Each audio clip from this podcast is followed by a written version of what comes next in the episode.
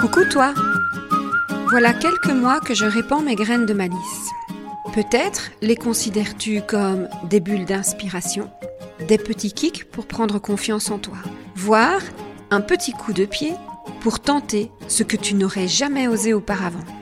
Si tu prends ce podcast en marche, bienvenue.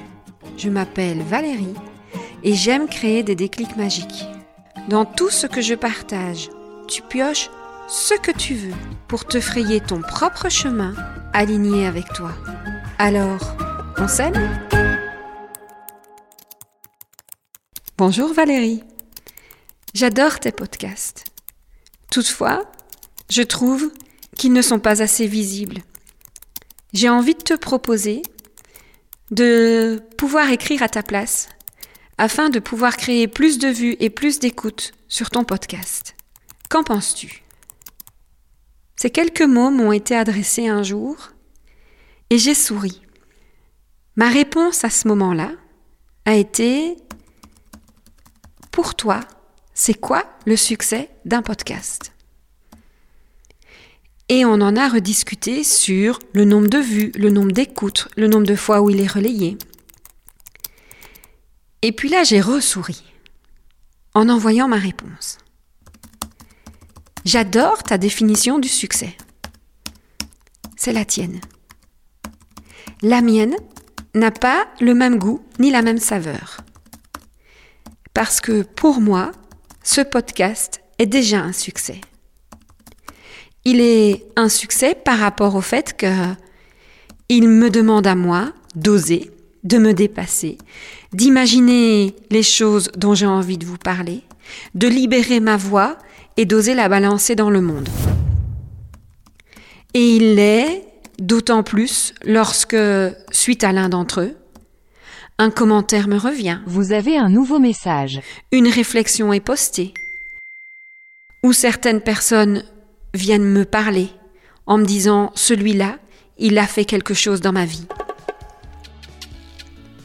Ma mesure du succès à moi, par rapport à ces podcasts, n'est pas nécessairement la mesure du succès que quelqu'un d'autre donnerait à ce même podcast.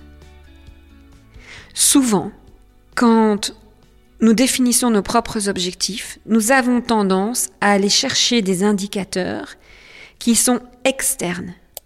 Mais au fond, ne sommes-nous pas les meilleures personnes placées pour définir nos propres objectifs avec nos propres indicateurs?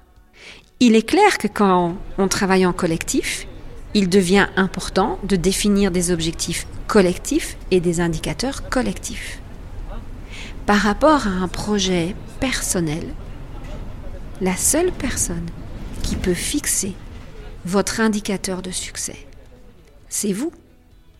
Et dans ce cas-là, peu importe ce que l'autre vous renvoie, ce qui compte, c'est comment vous vous trouvez aligné avec ce qui importe pour vous. Et ce n'est pas parce que le succès est atteint que on s'arrête à ça. N'oubliez pas, l'important au point de départ, c'est d'avoir un rêve. Et ce rêve, visualisez-le le plus grand qu'il soit. Mon podcast, quand j'en ai rêvé, il y a toujours deux choses qui se présentent à moi. La première, c'est de pouvoir être entendu dans le monde francophone en entier et donc qu'il puisse dépasser les frontières de la Belgique. Et le second, c'est qu'un jour, il devienne un équivalent de petites pauses publicitaires dans les médias. Certes, on en est loin, mais en même temps, à aujourd'hui, il a déjà le succès que j'en attendais. Et vous savez quoi? Je suis certaine qu'un jour, il fera le tour du monde au travers des médias audio. Peut-être que ça prendra du temps. Peu m'importe.